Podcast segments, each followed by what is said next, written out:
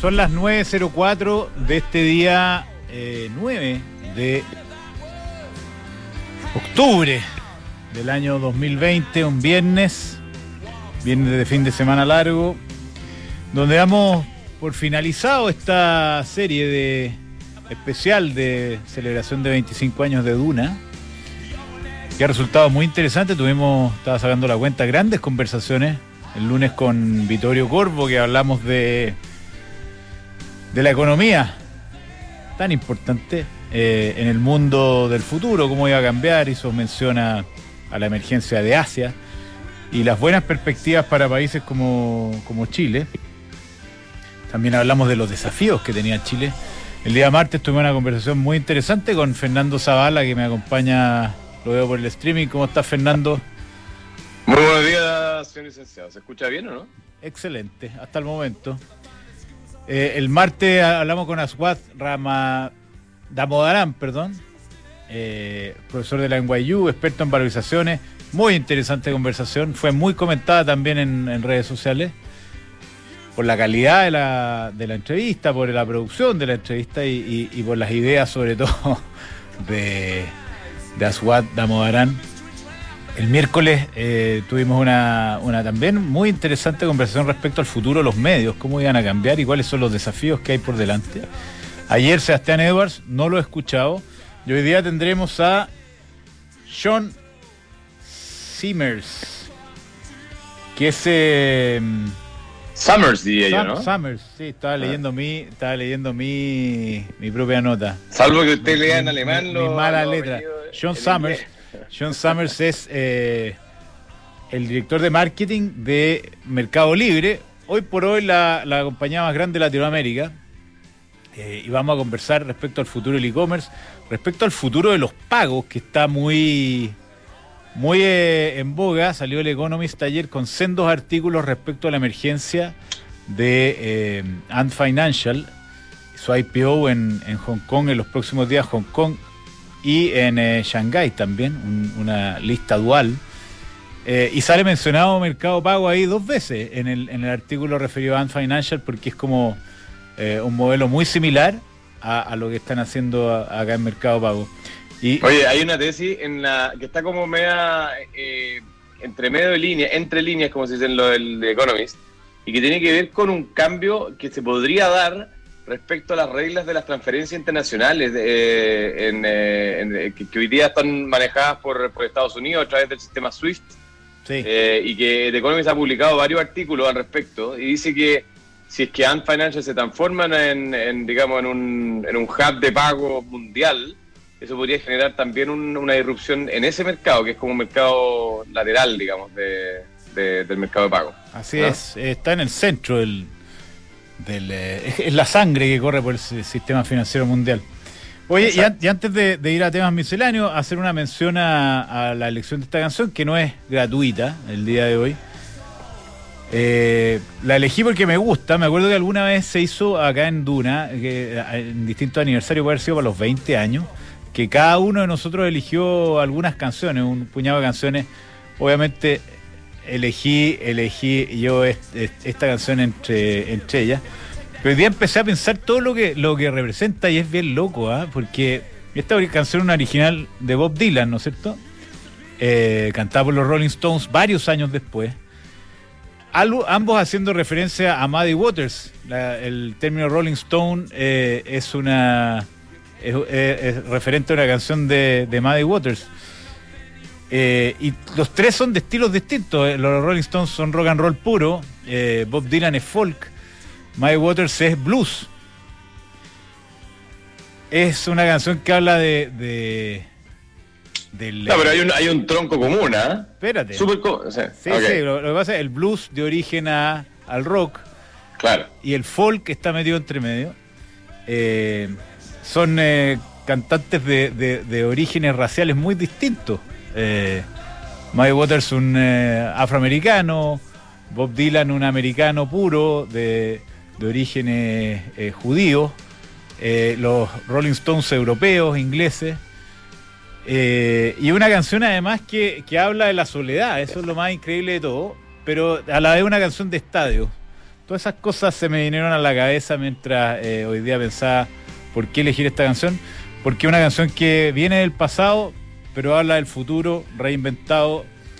Así que los próximos 25 años, señor Niño Maravilla, nos esperan para ver qué Oye, déjame, déjame tomarme un segundo para hacer una reflexión que, que, para mí cruza todo lo que, lo que. y no tiene nada que ver con economía necesariamente, ¿ah? o tiene todo que ver con economía al final, pero.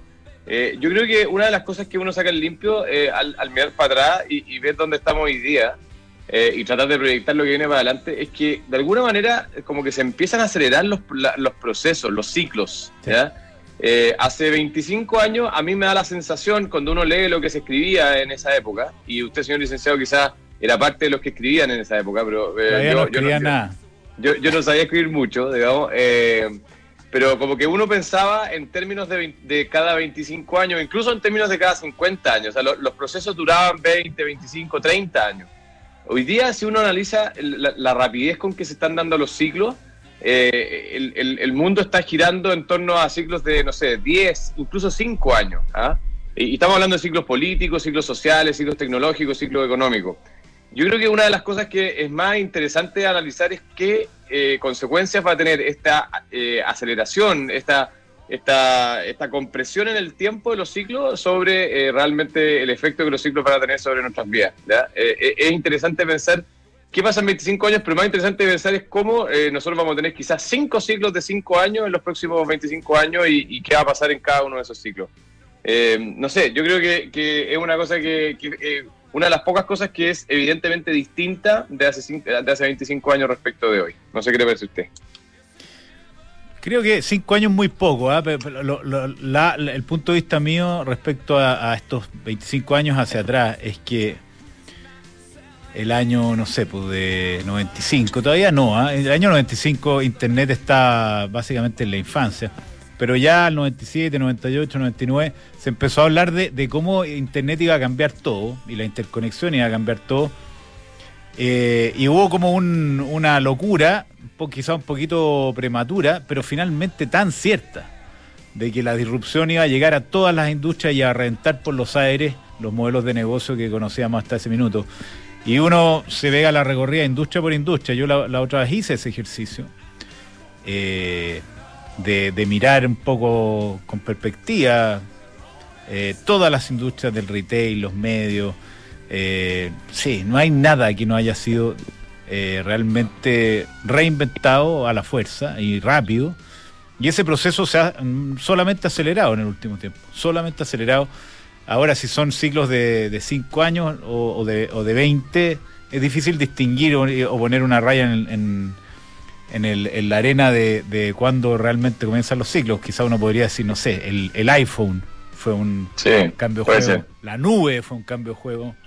Eh, y, vamos a ver cuál, cuál es el próximo. Sí, oye, pero y, lo otro que te a comentar, y esto es un poco pesimista, ¿eh? o más bien eh, constatando un hecho, pero, pero un hecho no tan bueno, y que es que es dramático como eh, Chile no ha sido capaz de subirse todavía en términos de, del valor este, a, este, ciclo de Internet. Si uno ve el valor de bursátil o los indicadores económicos de hace 10 años, hace 15 años, eh, casi que éramos un país más, más desarrollado, más, más rico, o por lo menos con mayor valor, eh, hace, hace 10 años de lo que somos hoy. Y claro, hay factores coyunturales, sí, es verdad, eh, pero yo tengo, planteo una, una incertidumbre, una duda sobre si realmente hemos sido capaces de subirnos a este, a este tren y a esta ola y, y, en el fondo tratar de surfear algo, digamos, sacar algo en limpio. Da la sensación de que seguimos haciendo más o menos lo mismo que hace 10 años, ¿ah? eh, a pesar de todo lo que ha cambiado el mundo en, estos 10 años. Y eso es una, es una mala constatación. Yo, creo que, que hay mucho de razón en lo que dice. También tengo mis, mis, eh, matices, ¿ah? porque pues yo creo que hay, hay mucho, tú, y tú conoces bien ese mundo, mucho emprendedor tratando de hacer cosas, mucha gente inquieta, mucha gente saliendo de la universidad en vez de irse a trabajar a una empresa, prefieren emprender. Eh, y gente muy, muy capaz. Ahí está la esperanza. Ahí está la esperanza.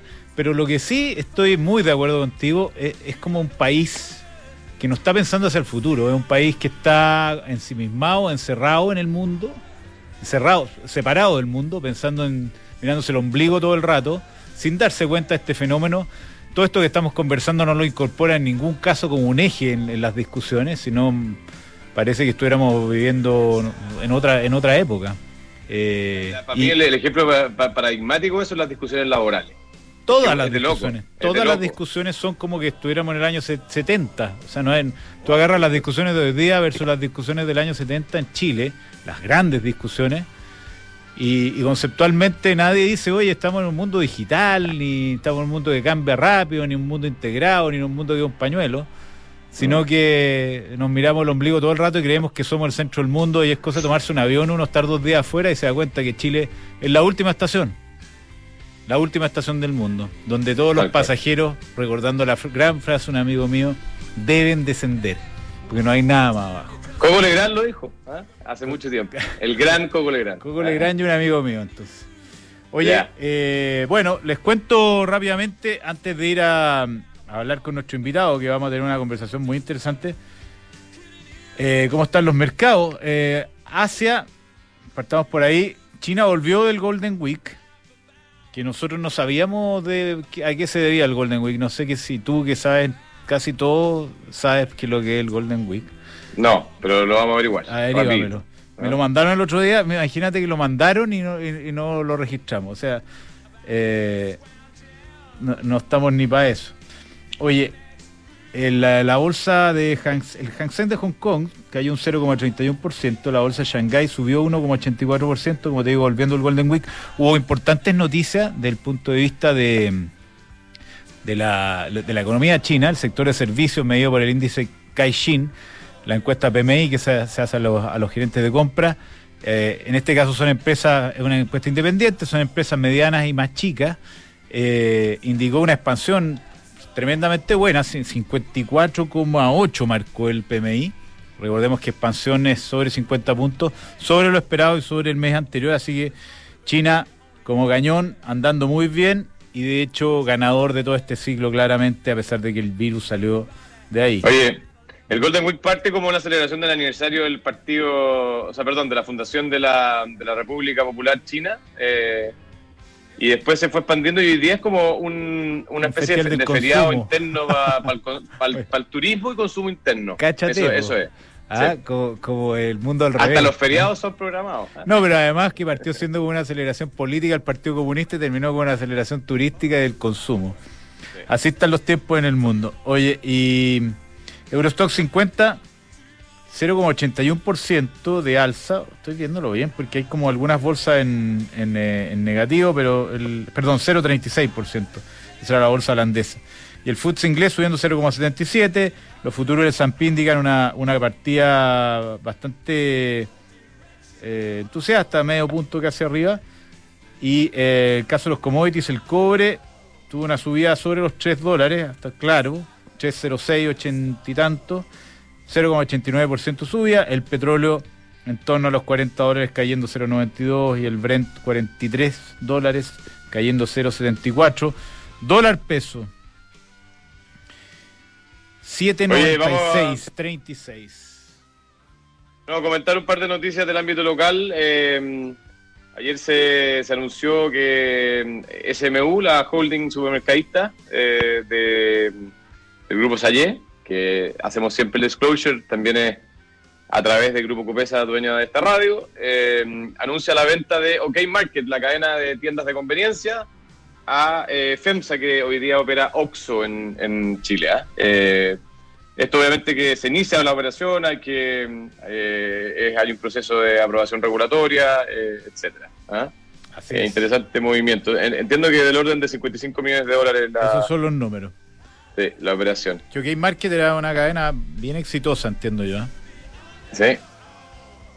¿Qué más? ¿Qué otra cosa? Eh, no, y, lo otro que quería comentar, es una lata comentarlo, pero, pero ah, de los personajes estos que tomaron el bono de la clase media eh, sin que les correspondiera, que son como 440 mil, ya parece que hay 15 mil que se, asustaron ante la amenaza y lo devolvieron inmediatamente. ¿eh? Que está bien, bien por ello, nunca debieron haberlo tomado eh, inicialmente, pero qué bueno que por lo menos se dieron cuenta y lo devolvieron. ¿ah? Por lo menos 15.000, ahora faltan 420.000 más, así que todavía queda.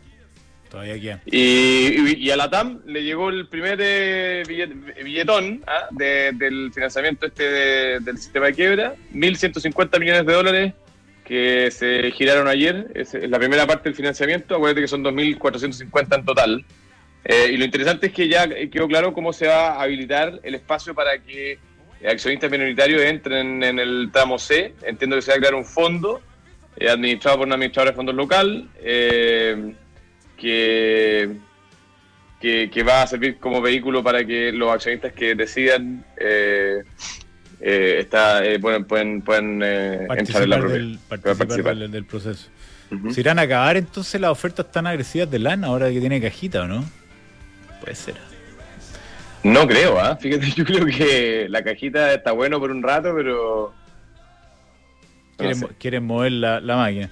Oye, me comenta alguien que, que, eh, ha circulado las dificultades financieras de grupos allí. Entiendo yo que la compañía SMU dijo que los recursos de la operación de la venta de Game van a ser usados para SMU, ¿ah? no, no serían para pagar otras cosas. Eso por lo menos salía de día en el diario. Oye, eh, para terminar eh, la vuelta al mundo, Parece que Pelosi y Trump se están tratando eh, mutuamente de locos, de desequilibrados mentales. Sí, pero eso, eso no sé si es noticia a esta altura, digamos. No, pero que se traten de así directamente. Nancy Pelosi es la que maneja eh, la oposición, digamos, en, el Congreso, en, la Cámara Baja, ¿no? Y, y, es ella la que está negociando con Steve Mnuchin, que es el ministro de Hacienda americano, el estímulo. Ahora, ahora Trump quiere estímulo después de que el martes, y, da como a pensar algunas cosas, pero el, martes fue cuando tuiteó que no quería, que se acabó el tiempo, que no sé qué, y después al rato está diciendo que sí. Ahora Manuchin dice que quieren cerrar algo antes de la elección, que faltan 25 días. Entonces, eh, bien, por lo menos cambiante la, sin, eh, sin hacer eh, juicio, más o menos cambiante de opinión la cosa. Oye, Donald Trump dijo que no iba a participar de un debate virtual. ¿ah? Dijo que no. Eh, y porque la comisión de los debates dijo que el próximo debate tenía que ser virtual, dado el tema del coronavirus. Sí. Y dijo él dijo que, no a perder el tiempo. No estoy ni ahí, dijo. No estoy para perder el tiempo, dijo. No, no tengo Lo que pasa es que Trump necesita poder encarar eh, en su estilo al, otro, si ese es su estrategia. ¿ah? Entonces, de manera virtual, eso le pueden, le pueden apagar el micrófono, imagínate. Así es. Oye, te invito entonces a hacer eh, algunas, algunas menciones. Yes. Oye, hablando de, de la del IPO de Ant Financial, que viene también la Airbnb. Sí. todas deberían ser en octubre, ¿eh? según entiendo. Entiendo que Airbnb lo va a hacer un, era un direct listing, ¿no? Direct listing. Pero va a estar disponible la acción. Y eso significa que Oye, usted que nos ha puesto sofisticado, ¿ah? Todos entendemos ahora que la diferencia entre direct listing y. Bueno, pura... en rigor tenéis razón, expliquemos qué es lo que es. Sí, direct listing significa que la compañía pone sus acciones a, lo que se denomina comúnmente como flotar, es decir, se pueden comprar y vender las acciones, pero no levanta plata adicional para inyectarle recursos a la compañía en el mismo acto. ¿ah? No significa que en el futuro pueda hacerlo. Eh, no hay plata nueva, sino que es gente que, pone sus acciones ahí a disposición. Ahora se puso de moda una, una manera más novedosa de hacer esta cosa que es vía los, de los denominados PACs, ¿ah? que son estas compañías como de, de, que no tienen nada dentro, que las abren, en bolsa, las abren en bolsa solamente para hacer para contener después una, una compañía operativa. Esa parece que es la nueva técnica. Claro, lo, lo, que hacen en ese caso es, es que una compañía que ya está en bolsa, que tiene un negocio malito, eh, le, les, le extraen el negocio que tiene y le enchufan uno nuevo. Y así uno se ahorra todos los trámites de inscripción en bolsa, qué sé yo, porque es una, compañía que ya está listada. Yo me imagino igual te miran y todo el negocio nuevo, pero te ahorras mucho, muchos pasos. Eh, mediante ese procedimiento. Es increíble el, mundo financiero, la creatividad no termina nunca. Eh, sí, pero yo entiendo que eh, incluso hay compañías que las abren en bolsa sin tener claro un negocio solamente para hacer vehículos de, apertura en bolsa de otros. ¿ah? ah, bueno. Es directa la cuestión. Ese, ese es, más sofisticada, pues yo la que conocía o la que entendía eran, empresas que ya está lista. Oye, eh, bueno, estábamos hablando de los IPOs y, y hablando de los IPOs, usted puede participar de, esas aperturas, no a la apertura misma, pero los primeros días de transacciones, hablando con Mercado G. Es una forma muy fácil de tener exposición. Yo, por ejemplo, Alibaba me encanta porque es la manera que hoy uno tiene de tener exposición al IPO de Ant Financial, que sería el más grande de la historia del mundo. Según se calcula, 30 mil millones de dólares había levantado Aramco, este año fue, ¿no? Eh, y los chinos estarían haciendo un, IPO de 35 mil millones de dólares. Y, la, compañía que hay detrás es sería más grande que JP Morgan. ¿Cachate? lo increíble es que esto es un spin-off de, Alibaba. 33% de, de, Ant Financial es de Alibaba. Entonces, si usted, si a, Alibaba le va muy bien, perdón, a Ant Financial le va muy bien en esto IPO en China, usted puede ponerse hoy día a la cola comprando Alibaba y va a capturar 33% del sobreprecio que está implícito en el valor de, Alibaba. Así que eh, hable con la gente de Mercado G que lo pueden ayudar a abrir esas cuentas y eh, probablemente va a ser un buen negocio. Yo esperaría. Oye, Independencia Administradora General de Fondos, una institución que tiene gran experiencia, tiene más de 20 años de experiencia en la administración de activos inmobiliarios y que, ya ha pasado varias crisis. Eh, pasaron todas las crisis de los 90, las de, principios de este milenio, y, bueno, y ahora surtiendo eh, esta crisis de ahora, eh, y todo siempre con un equipo extraordinario de profesionales dedicados a la administración experta de activos inmobiliarios, lo que lo convierte en una alternativa muy interesante de, inversión. ¿ah? Así que eh, si usted quiere conocer más, eh, ellos están en independencia-medio sa.cl. Oye, eh, y hablando de activos inmobiliarios, Almagro está en, una promoción digital. El otro día escuchaba que las ventas inmobiliarias están andando extraordinariamente bien en el mundo y en Chile en particular también, producto del desconfinamiento. y la mejor forma de agarrar agarrar literalmente un, algunas de, de las buenas ofertas que tiene Almagro, hoy día es más conveniente que nunca. Eh, tienen una rentabilidad garantizada de 4,5% sobre el valor del activo. Adicionalmente, le permiten pagar el pie hasta en 24 cuotas sin interés si usted hace el pago con la tarjeta del BCI si le falta pie de alguna forma, le suministran una alternativa con una, institución financiera. Y si tiene algún problema durante el periodo en que se está terminando de construir y, hasta que se entregue el departamento, usted lo devuelve sin ninguna pregunta ni ningún problema. Así que eh, converse con los muchachos de Almagro. Toda la información está en almagro.cl. Y hoy más que nunca es importante pensar en tu tranquilidad y asegurar una pensión fija en UF. Con más de 120 años de experiencia en el mercado, puedes tener la confianza de estar en las mejores manos. Ingresa a euromédica.cl y revisa las alternativas de pensión. Euromédica, un buen consejo siempre. ¿Tenemos eh, en línea a nuestro invitado? No, todavía no, pero casi, casi. Sí, no, estamos. Yo, yo, lo veo, por lo menos. No sé tú. ¿Está ahí? Yo lo veo. Ah, tú ya, ya, lo ves. Perfecto. Sí. Oye, eh, tenemos en, el Viernes de Emprendimiento, además, decidimos nosotros para celebrar 25 años de, Duna, terminarlo con, eh, una conversación con eh, una, compañía que en rigor es una startup, fue una startup a, finales de los años 90 y que hoy día se ha convertido en, en una constatación pero el puerto de, más que un edificio de, los cambios que estábamos conversando con Fernando recién, que se han dado en el mundo, en, la compañía más valiosa de Latinoamérica, Mercado Libre, con una valorización, capitalización bursátil cercana a, los 60 mil millones de dólares.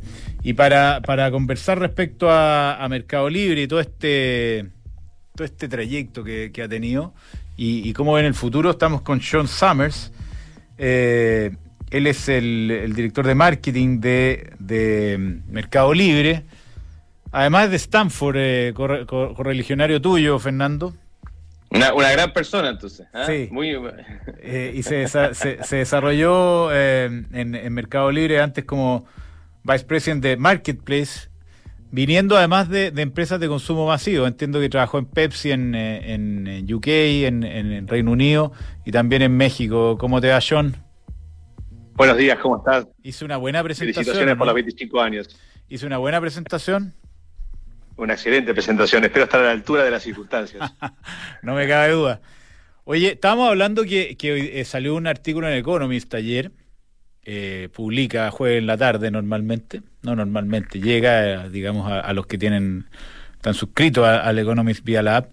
Un artículo muy largo, eh, con un briefing, de hecho, que, es bastante extenso y, en detalle, de Ant Financial, y, mencionan, ahí por lo menos yo, lo vi dos veces hoy día en la mañana, a, Mercado Libre como de alguna manera un, un jugador que está haciendo, siguiendo los pasos de, de Alibaba en algunos sentidos y, en la parte específicamente relativa a productos financieros en eh, Ant, Financial. Eh, cuéntanos un poco eh, cuáles son eh, cuáles son las, cosas que están haciendo, John, y cómo están también enfrentando este tema financiero que puede ser una, una extensión hace pocos años insospechada para, para un jugador como Mercado Libre. Sí, como sabes, eh, nosotros este año acabamos de cumplir 21 años y comenzamos muy focalizados en el comercio electrónico y entramos un mundo, un poco al mundo de los pagos como de una manera de facilitar las transacciones de comercio electrónico. En los últimos años y, mucho mirando a China, porque China está eh, haciendo trabajo de avanzada en el mundo fintech, nos dimos cuenta de que la oportunidad para mercado pago eh, era mucho más grande que simplemente procesar pagos en el mundo digital y comenzamos a innovar eh, en diferentes áreas. Y hoy en los últimos años hemos avanzado muchísimo, no solo con pagos digitales, con pagos en el mundo físico, a través de dispositivos móviles, con la billetera digital, pagos de QR, créditos al consumidor, créditos a, empresas, fondos de asset management, con lo cual hay un gran portafolio de innovación que comenzamos a desarrollar en la región, inspirándonos un poco en lo que vemos son los cambios de comportamiento en China, pero también por una gran razón que es muy relevante para Latinoamérica, que es 52% de la gente en América Latina al día de hoy no está bancarizada. Y nosotros vemos una gran oportunidad de acceder a través de tecnología, poder acceder, dar acceso a esa población a los servicios financieros que nosotros eh, nos parecen eh, normales y que lamentablemente para ellos no, no han podido en las últimas décadas acceder. Oye, Sean, eh, en esa línea, eh, eh, América Latina tiene una característica que es bien notable, que es que como que nos saltamos algunas veces procesos evolutivos, ¿ya? entonces como que pasamos de, no tener, en el fondo, de, no tener teléfono, de no estar comunicado telefónicamente, a que la gran mayoría de la población tiene smartphone, o hay una población relevante que tiene smartphone, y con acceso a, o sea, y, el problema es que son muchos son prepago, pero aún así tienen acceso a, de alguna manera a redes de internet. Entonces, ¿Cómo ustedes han visto la evolución de Mercado Libre en este continente nuestro que tiene varias particularidades? ¿Y dónde ven ustedes que están las oportunidades más, más relevantes mirando para adelante eh, en términos de, los cambios que vienen, digamos? Porque todos hemos visto lo que ha pasado para atrás, pero ¿cómo, cómo están viendo el futuro, digamos, de, de Mercado Libre en la región? Yo creo que hay, algo que tú mencionas, el dispositivo móvil es el dispositivo que nos ha cambiado la vida a todos los usuarios y que de alguna manera también ha permitido que los que estamos haciendo innovación basada en tecnología nos volquemos, creo que la tecnología hace 25, 30 años atrás estaba muy volcada al mundo corporativo y en las últimas décadas se ha ido volcando más a, a solucionar la vida a la gente. Y en la última década, a partir del dispositivo móvil, ha habido mucho foco a innovar en resolverle problemas puntuales a la gente. ¿A través de qué? Del dispositivo móvil. Yo creo que toda la innovación hoy, para que se den una idea, el 70% de nuestro volumen transaccionado en Mercado Libre ya es a través de dispositivos móviles, con lo cual el mundo desktop ya es casi un mundo del pasado. Eh, y cuando vamos a servicios financieros, todo está ocurriendo adentro de la app de Mercado Pago. Eh, nosotros creemos que eh, ese es el dispositivo y las aplicaciones son las que nos van a permitir acercarle al consumidor productos muy intuitivos, súper intuitivos y de manera muy fácil y a costos mucho más bajos o en muchos casos sin costo. Esa, es la gran ventaja de, la tecnología. Oye, John, eh, implícito en tu, en tu respuesta, pero, pero podríamos profundizar un poco al respecto. El concepto de la super app eh, es un concepto chino, ¿no es cierto? Que los americanos eh, en general no, no, no lo usan. Es, una aplicación donde hay muchos servicios juntos. Eh, lo está aplicando el mismo Alibaba, lo está haciendo una compañía que se llama Meituan, que también es muy grande en China. Y entiendo que ustedes están avanzando en esa misma dirección. ¿Por qué no nos cuentas un poco cómo, cómo funciona el concepto de Super App y, qué están haciendo ustedes al respecto y si, esto es parte fundamental del roadmap de, Mercado Libre o no necesariamente? Yo creo que el concepto de Super App eh, aplica muy particularmente a China. Yo soy, me gusta mucho mirar a China como fuente de inspiración y para ver qué es lo que se puede aprender, pero no necesariamente las cosas se aplican de la misma manera cuando uno lo saca del ambiente de China. Yo creo que eh, nosotros, por ejemplo, trabajamos con dos apps. Tenemos una app de comercio, eh, que es la de Mercado Libre, y una app de servicios financieros, que es la de Mercado Pago. Eh, y creemos que esa es la solución correcta, por lo que las, las estructuras de, los mercados latinoamericanos y los hábitos del consumidor a nosotros nos parece que eso es una estrategia más relevante y creo que es un poco lo que pasa en Estados Unidos, donde todo está un poco más fragmentado. Creo que se está tratando de agregar valor a ciertas apps, pero yo no creo que en, los mercados occidentales, incluido Latinoamérica, eh, están dadas las condiciones estructurales para que alguien eh, tenga una super app y que le soluciona todos los problemas a la gente. Y tampoco creo que sea necesario. Hay una cosa muy buena de, tener muchos competidores y justamente esta mucha competencia lleva mucha innovación y quién se beneficia eh, el consumidor. Entonces creo que sí se le va a tratar de agregar mucho valor a aquellas apps que son preferidas por, por el consumidor, pero no creo que lleguemos a un mundo de una, una super app en los Estados Unidos o en Europa o incluso en América Latina que le resuelva todos los problemas a la gente como si pareciera ocurrir en China. Oye, Sean, y otra tesis que, se, ha circulado mucho y me gustaría ver tu opinión es esta convergencia entre el offline y el online, ¿no es cierto? Entonces, nosotros estábamos acostumbrados a que las eh, transacciones y, digamos, la, vida eh, de servicios y productos físicos ocurría de alguna manera en, una realidad paralela a la, a la, vida de los servicios digitales, ¿no es cierto? Eh, y, estamos empezando a ver que las compañías grandes del mundo digital empiezan a tomar algunas posiciones en el mundo más de brick and mortar, más, físico, y las compañías del mundo físico empiezan a tomar posiciones en el mundo digital. ¿Cómo ven ustedes esa convergencia y, cómo se proyectan que se va a ir dando en los próximos años en, en Mercado Libre? Yo, esa convergencia ya se dio. Yo creo que es interesante. Esto del mundo online y offline lo hablamos nosotros, en la jerga, eh, los analistas. El consumidor no entiende de qué le hablamos. El consumidor hace ya bastante tiempo, yo diría que hace por lo menos tres o cuatro años que se ha acostumbrado, cualquier proceso de compra tiene un componente digital y un componente físico, eh, y se mezclan, y quizá empiezo el proceso de exploración de que me quiero comprar algo empiezo a investigar online, pero termino comprando en el mundo físico. ¿Cómo definirías esa transacción? Hoy nosotros la definimos como una transacción del mundo físico, pero está muy influenciada. He visto estadísticas en donde se dice que el 70% de las transacciones del mundo físico, eh, en, algún, en algún paso de ese proceso de decisión de compra, fue influenciado por algo que pasó en el mundo online. Y también viceversa. Entonces, yo creo que el consumidor lo que hoy espera y como él o ella interactúa es de manera natural, se mueve entre los dos mundos. Para nosotros sirve lo del tema del mundo online y offline para seguir las estadísticas y para poner un poquito algo de números a lo que es esta gran migración. Porque es verdad que los hábitos de consumo están cambiando. Si vemos Chile, eh, un dato de la, de la Cámara de Comercio de Santiago, en esta pandemia el comercio electrónico pasó de, de, tener un 6% de penetración de todas las ventas minoristas al 16%. Eso es un cambio dramático. Nos tomó 15 años llegar al 6% y nos tomó 6 meses llegar al 16%. Entonces, sirve para esa estadística porque es una estadística dura que habla de que ese comportamiento eh, ha cambiado.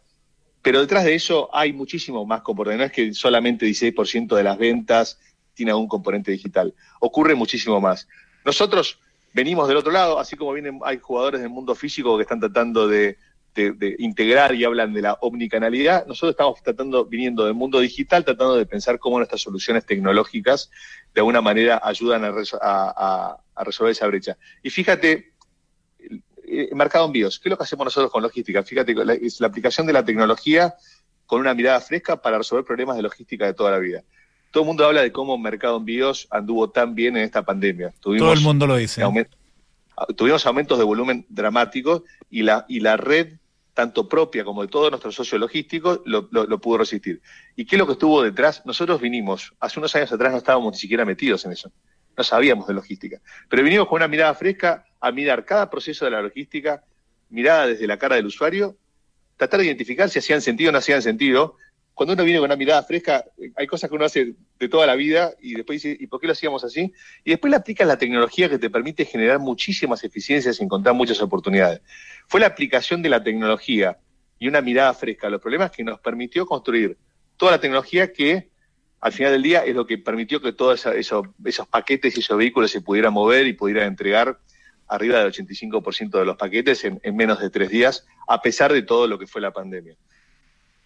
¿Y eso, eso resultó bien en todos los países? ¿Cuáles, ¿Cuáles fueron los desafíos más importantes en ese proceso? Yo eh, hace pocos meses atrás estuve en una, una charla que hizo Marco Calperín, el CEO de, Mercado Libre. ¿Es CEO todavía o no? Ya, ¿O ya no? Sí, sí, sí. Sigue siendo CEO. Eh, que, comentaba justamente este, este tema, que, que, ustedes eran una empresa del mundo digital, que nunca habían trabajado con, eh, con, con, con, bodegas, ni con logística, ni con conceptos eh, bastante ingenieriles. Eh, ¿cómo, ¿Cómo enfrentaron este desafío en, en más allá de, de, la generalidad que comentaste recién respecto a la tecnología? El, el, primer desafío, cuando llegó la pandemia, a nosotros en menos de 48 horas tuvimos que mover más de 10.000 empleados a trabajar de su casa. Eh, y está bien que somos una empresa de tecnología, pero nos mirábamos la cara todos los días y esto no era parte de ningún plan. Logramos demostrarnos eso. Pero la realidad es que los empleados que trabajan en los centros de almacenamiento y que están relacionados con la logística tenían que ir a trabajar. Tuvimos que cambiar todos los protocolos de cómo funcionan las células adentro de los centros de almacenamiento eh, para, para minimizar las interacciones entre distintos grupos, de manera que si había algún tipo de, de contagio, asegurarse de que eso no llegara a todos lados tuvimos que aplicar, desarrollar tecnología para poder traquear eso. Y todo eso lo hicimos y, por suerte no hubo ningún tipo de inconveniente. Pero lo otro fue trabajar muchísimo con nuestros socios logísticos. También nosotros tenemos 200 de almacenamiento, pero trabajamos con todos los principales eh, carriers logísticos que también estaban viendo spikes en la demanda, grandes crecimientos en la demanda, y hubo que, trabajar muy coordinados en todo lo que era eh, eh, picos de demanda que eran muy difíciles de, de, forecastear de alguna manera, de predecir. Eh, con lo cual hubo que trabajar mucho en eso, mucho de tiempo real, mucho de cambios muy rápidos, mostrar mucha adaptabilidad. Eh, y de vuelta, creo que sin la tecnología no lo hubiésemos podido lograr.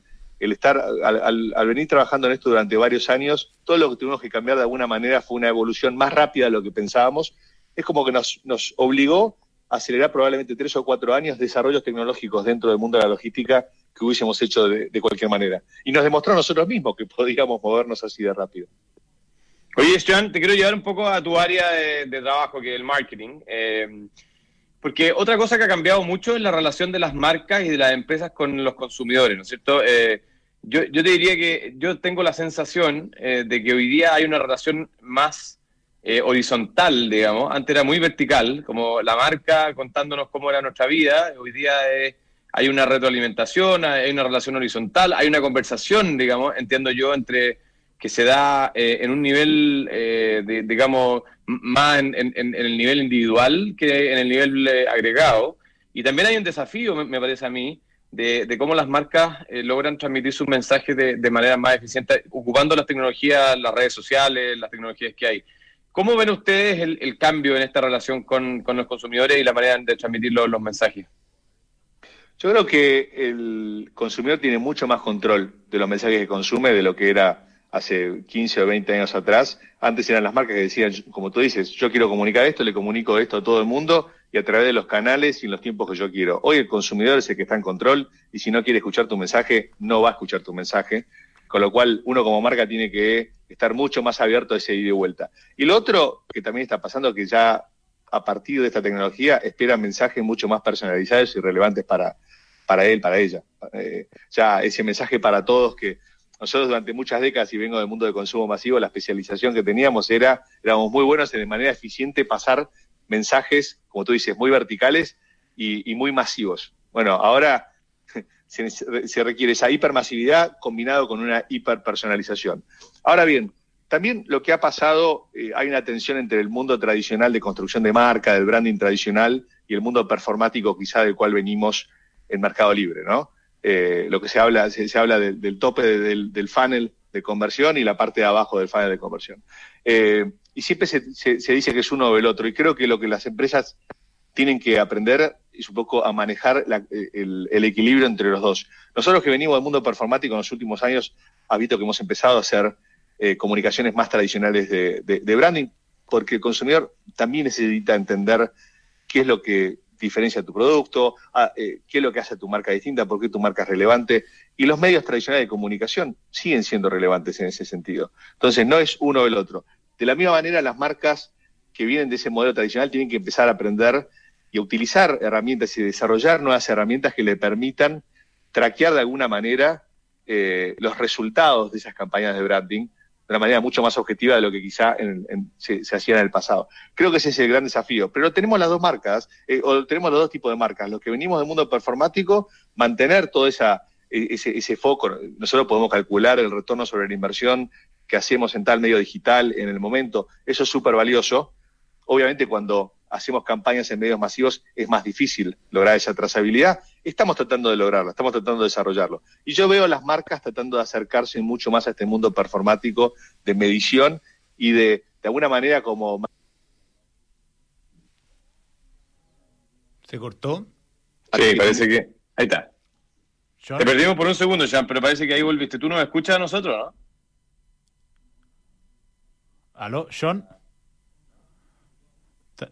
Estamos viendo, tratando de recuperar la, comunicación con John. Parece que está en mute. Yo lo sigo viendo. Sí. No. Quiere decir que está, pero puede estar en mute. Estamos, es muy interesante la conversación con eh, con eh, John, John Somers. Ah, él lo escucha bien, dice, pero, pero nosotros no te escuchamos, John. Lamentablemente algo, algo como que cambió. De un minuto yo tenía una pregunta muy buena que hacerle. No, si siempre te preguntas. Ah, ahí está. Ahí está, a ver si. ¿Aló? ¿John? Sí, acá estoy de vuelta, ¿me Ok, sí, perfecto. Oye, eh, súper interesante el lado del marketing. Yo, yo quería aprovechar eh, los pocos minutos que nos quedan para hacerte una pregunta de respecto al, a, cómo se vive dentro de una compañía que ha, que ha tenido este éxito. Eh. Debe ser una cosa que tiene sus complejidades. Tú cuando llegaste a Mercado Libre, el 2012, entiendo, según estuve leyendo, era una compañía que ha sido en términos de capitalización bursátil, por lo menos, no sé, un veinteado de lo que es hoy día. Eh, ¿Qué se, qué se siente eh, de participar de, un proyecto que, ya era exitoso, pero que hoy día es la empresa más grande de Latinoamérica? Eh, que además comparte eh, el, éxito con, varias compañías argentinas como Globant, como Despegar, que también de alguna manera han, logrado llegar al Nasdaq y, ser éxito a nivel mundial. Además, en el contexto, un contexto difícil para el mundo empresarial en Argentina, eh, todos esos elementos que, te generan así como reflexiones personales que se puedan transmitir al, ambiente emprendedor chileno. A mí lo primero que me genera mucho, mucho orgullo y la verdad que me, siento un privilegiado de poder ser parte de esto. Casi que digo, me pellizco todos los días de que tengo el privilegio de, ser, parte de esto. Nos llena de orgullo lo que hemos logrado en los últimos 25 años pero lo más interesante es ver la pasión y, el apetito que tenemos, yo veo los próximos cinco años y, nos entusiasma mucho más eso que lo que hemos logrado en los primeros 25. Obviamente, en los primeros 21, perdón. Obviamente que la capitalización de mercado, el precio de la acción sube un día, baja el otro día. Nosotros estamos convencidos, no miramos mucho eso, estamos convencidos, tenemos la convicción de que si seguimos haciendo lo correcto para el usuario, no importa si la acción sube o baja un día, a largo plazo los inversores que nos acompañaron se van a ver eh, beneficiados. Eh, yo creo que lo que nos mantiene es esta, creo que vemos una gran oportunidad de seguir aprendiendo. De vuelta, no nos creemos tan exitosos como los números lo dicen, ni somos tan malos como muchas veces sentimos que, hay muchas cosas para corregir. tenemos uno de nuestros principios culturales, es decir, estar en, en estado de beta continuo todo es mejorable. Es decir, todo lo que hacemos mal, obviamente lo tenemos que resolver. Y esos somos nuestros primeros autocríticos. Pero incluso las cosas que hacemos bien, estamos constantemente pensando cómo hacemos disrupción de nosotros mismos. Debe haber una mejor forma, una mejor aplicación de la tecnología para mejorarlo. Y creo que eso es lo que nos mantiene eh, súper entusiasmados. Y como digo, la oportunidad, cuando vemos la oportunidad del mundo fintech, todavía 50% de la población sin acceso a servicios financieros básicos. Cuando vemos que el comercio electrónico y la integración con el comercio eh, físico, tiene muchísimo. Y aparte veo a colegas míos que llevan 21 años dentro de la compañía, que han tenido todo el éxito y los veo con el mismo entusiasmo y el mismo apetito todos los días de, aprender y de seguir innovando. La verdad que eso es lo que nos, lo, que nos llena. Oye, hago una última pregunta, muy breve. ¿Cómo crees tú que será eh, el mundo y Latinoamérica eh, en eh, 10 años? Porque no digo 25 porque eso es imposible, pero digamos 5 o 10 años más. ¿Qué cosas van a haber cambiado? ¿Qué cosas van a mantener? ¿Cómo lo proyectan ustedes? Yo creo que va a haber una aceleración. Toda esta disrupción que estamos viendo en el mundo tecnológico va a llegar a todas las industrias. Y no solo de cara al consumidor, sino también, cuando hablamos de innovación, la innovación no solo eh, de cara al consumidor, hay innovación de procesos de trabajo internos en una fábrica, hay innovación de, incluso de estructuras organizacionales. Creo que se viene un mundo en el cual se, se va a valorar muchísimo la innovación, desafiar el status quo en general. Y creo que cuando pienso, yo trabajo mucho con chicos que están terminando la escuela secundaria y, en, la carrera universitaria, cuando pienso cuáles son la, las capacidades que necesitan es, van a necesitar una, una eh, agilidad de aprendizaje muy grande, porque las cosas van a cambiar, va, vamos a tener que aprender y desaprender mucho más rápido que en el pasado. Y creo que todas las empresas van a tener que tener un apetito por innovación muchísimo mayor que el anterior, porque los ciclos de cambio van a, yo creo que van a seguir acelerándose. Buenísimo. Oye, muy, bueno. muy interesante la conversación, eh, muy muy eh, sentido, además algunas de, la, de las declaraciones. Eh, se, Oye, felicitaciones, ¿o no? Se puede sentir al otro, la, al otro lado de la cámara, eh, sí, de todas maneras. John Summers, Chief Marketing Officer de Mercado Libre, muchísimas gracias por esta conversación, John. Gracias. Cuídate mucho. Gracias, John. Oye, eh, bueno, estamos entonces ya casi llegando al final de esta, esta edición especial de 25 años de Duna. Antes de, de, ir a la pausa, nos queda comentar algunas, algunas cosas de nuestros eh, auspiciadores. ¿Quién nos falta? Euroamérica. Yo, yo Euroamérica. Con... Déjame partir, amigo, en Euroamérica, sí, que nos ha acompañado. ¿Ah, ya lo dijimos? Al que no dijimos a Price. Ah, bueno, Price, dale tú con Price entonces. Price Chile, eh, bueno, hoy más que nunca te acompaña. Eh, tienen equipo experto en, en eh, todos los temas que usted necesita para apoyarlo. Eh, además que son, son, gente que sabe, ¿eh? que lleva harto tiempo dando vueltas y que y ya ha pasado por varias crisis, así que si usted quiere más antecedentes, eh, www.pwc.cl. Oye, 210, let's go. Peugeot está de aniversario y para, para celebrar trae una cuota histórica por sus, sus 210 años. Obtén tu nuevo Peugeot con las tres primeras cuotas de 29.990 más 33 cuotas según el modelo imperdible. Además incluye tres años de mantenciones más impuesto verde totalmente gratis. Conozca todos los detalles de esta promoción en peyo.cl. Oye, como le comentaba ayer a, a, a, a, alguien cercano, yo sé muy poco de motos, pero lo que sí sé es que Ducati es eh, probablemente una de las marcas más destacadas, más, más elegante, con más tecnología, y que usted puede ir a Avenida Las Condes 11.412 y conocer la completa y variada familia Multistrada, por ejemplo, ¿eh? Eh, además de todo el resto de los modelos Ducati. Están en todo, en distintas cilindradas, configuraciones que se adaptan al tipo de uso que usted prefiera. Además que está rico el día hoy día para pa probar eh, una moto. ¿Cómo sabes tú? Así que Ducati en Avenida Las Condes 11.412. ¿Cómo sabes tú que está rico el día si no estás en Santiago? ¿Cómo que bien que te dijo que no, estimado? Oye, eh, y para terminar, creo que un gran broche ahora todo este ciclo de, de 25 años eh, ha sido la conversación con eh, Sean Summers de Mercado Libre en los viernes que están tomados literalmente por el, por el emprendimiento, apoyados siempre por el, el, BCI, que hace ya... ¿Cuándo, ¿cuándo inventamos el, el viernes de emprendimiento? ¿Hace como dos años? Hace, sí, pues. Coincide con, eh, con, mi. No, un poquito más de años, con, con mi ingreso al programa. Eh, fue una, probablemente uno de una los... gran iniciativa. Y BCI no. nos ha estado apoyando durante todo ese tiempo. Gran Así que eh, broche de oro para, para esta conversación de 25 años. Además, que el otro día me da cuenta que todos los que son relevantes en el mundo de ecosistema chileno han pasado. Todos, literalmente. Una verdadera pasarela de modelos. O sea, en el fondo ya se está transformando en una causalidad para el otro lado. Si usted sí. no pasa por acá, Sí. Vamos a votar todo el resto del programa, a hacer puro emprendimiento.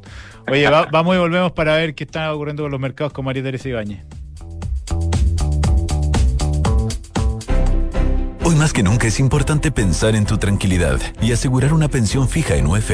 Te asesoramos con un equipo experto y juntos diseñamos la estrategia para lograr el mejor resultado. Planifica ahora el futuro con una renta vitalicia de Euroamérica. Con más de 120 años de experiencia en el mercado, puedes tener la confianza de estar en las mejores manos. Ingresa a www.euroamerica.cl y revisa nuestras alternativas de pensión. Euroamérica, un buen consejo siempre. ¿Invierto en fondos mutuos o en un depósito a plazo? En fondos mutuos. ¿O en un depósito a plazo? Si buscas seguridad al invertir, ¿te parece una rentabilidad del 4,5% asegurada por un año? Obvio. Sabíamos que sí. Por eso, si estás indeciso, con Inversión Segura Almagro, te damos cuatro impulsos para invertir en un departamento ahora, como rentabilidad del 4,5% asegurada por un año. Conoce los otros impulsos en almagro.cl slash financiamiento. Si estás indeciso, prefiere Inversión Segura Almagro. 2, 1, 0. ¡Let's go! Peugeot está de aniversario y lo celebramos con una cuota histórica por nuestros 210 años. Obtén tu nuevo Peugeot con las tres primeras cuotas de 29,990 pesos, más 33 cuotas según modelo. Imperdible, ¿no? Además incluye tres años de mantenciones más impuesto verde, totalmente gratis. Conoce más en peugeot.cl. Juntos retomamos el camino. Peugeot. Mercados G, con más de 10 años de experiencia, te permite ahora operar dólar peso y realizar tus depósitos localmente con la plataforma de trading más avanzada, MetaTrader 5. Además, puedes operar tus acciones favoritas en todos los mercados, commodities y miles de productos desde la comodidad de tu celular o computador, accediendo a ideas de trading y a un servicio profesional como ningún otro broker en Chile. Descubre hoy por qué Mercados G es el broker. Where Smart Money Trades. Más información en www.mercadosg.com. Los CFD no constituyen valores de oferta pública. Infórmese respecto a los riesgos del apalancamiento. Estar en movimiento es entregarte beneficios para ti. Organiza tus gastos de octubre con los beneficios de tus tarjetas de crédito BCI. Pagan 3 a 12 cuotas sin interés en educación. Experiencia y con una sólida trayectoria. Hablar de independencia es hablar de rentabilidad y gestión de excelencia. Generamos flujos de rentas en Chile, Estados Unidos y Uruguay. Confíe en Independencia Fondos de Inversión, líder en rentas inmobiliarias desde 1990. Más información en www.independencia-mediosa.cl. Tu empresa necesita innovar y contar con un aliado estratégico para generar un impacto positivo en tu negocio. Y en momentos de crisis, esta premisa es más cierta que nunca. En PwC Chile contamos con una tradición centenaria en el país, compartiendo experiencia, conocimiento, talento y una mirada transformadora que te ayudará a impulsar el cambio que tu empresa necesita. Nuevos caminos abren la puerta a soluciones más eficaces. Visítanos en www.pwc.cl. Hemos retornado entonces para conversar con María Teresa Ibáñez. María Teresa, ¿cómo está? Buenos días. No está María Teresa, ¿sí está? ¿Está María Teresa? Aquí, No, aquí, aquí aquí. Ahí está, ahí. Está María Teresa, la estamos echando de menos. ¿Cómo estás? Se le cayó una punta por ahí. Se, ¿ah? se cayó una punta, ¿no? claro. Es que estoy recién de vuelta, entonces estamos aquí como organizándonos. Con de vuelta presencial, En digamos. mascarilla. Con mascarilla y todo. Muy bien. que Oye, ¿y cómo está la cosa? La cosa se ve hoy día relativamente positiva a nivel global. Tenemos los futuros en terreno positivo. Europa también ahí moviéndose en terreno positivo, aunque de manera más marginal. Eh, China terminó positivo después de una semana completa de vacaciones, feriados nacionales. El dólar aquí eh, ha estado más bien ajustando, el peso apreciándose un poquito, con niveles en este minuto por debajo de los 795 pesos. En general las noticias son más bien apreciativas para el peso, eh, esto pensando a nivel más bien global, don- donde hay noticias de que eventualmente podría haber algún acuerdo con el tema del famoso estímulo en Estados Unidos, aunque las noticias son bastante contradictorias, y un cobre también hoy día subiendo. La bolsa sí aquí local se ha transado poco, lo único que muestra un mayor volumen transado es SQMB que está ajustando hoy día un 0,55 después de una semana bastante positiva en términos de la evolución de precio, pero el IPSA cae eh, un 0,17 con un monto transado a esta hora de la mañana de 3.700 millones de pesos. Excelente. Excelente, pues. Eh, bueno, Muchas María gracias. Teresa, eh, muchas gracias por ese contacto. Ya, porque Como siempre, es la más ejecutiva lejos. ¿ah? Felicitaciones por el aniversario. Sí, pues, muchas Ah. gracias, muchas gracias. Nos vemos. Ya, pues que esté muy bien. Lejos la más ejecutiva de nuestros pantallazos. Así es. Directo Oye, después grano, del fiasco, Muy claro. después del ¿ah? fiasco futbolístico, iba a decir, hoy día tenemos a Nímana jugando en, eh, en eh, Las Vegas. Ah, bueno, y no acaso. comentamos nada del partido de ayer, que es una cosa. Es que no hay nada que comentar. A llorar. Qué desastre. Desastre. A mí el bar me carga, pero ya ahora me carga todavía más. Claro. Bueno, eh, terminamos entonces. Esperamos que hayan disfrutado esta serie de, de conversaciones pensando en los próximos 25 años y más bien en los 25 anteriores también, porque el futuro es muy misterioso. Nadie sabe lo que nos espera, ojalá que sea luminoso. Señor Zavala, muchísimas gracias por acompañarnos. Los dejamos y eh, muy buen fin de semana en, en los que estén eh, fuera de Santiago y para también los que lo pasen aquí en cuarentenados, en fondeados. Muchas gracias muchachos.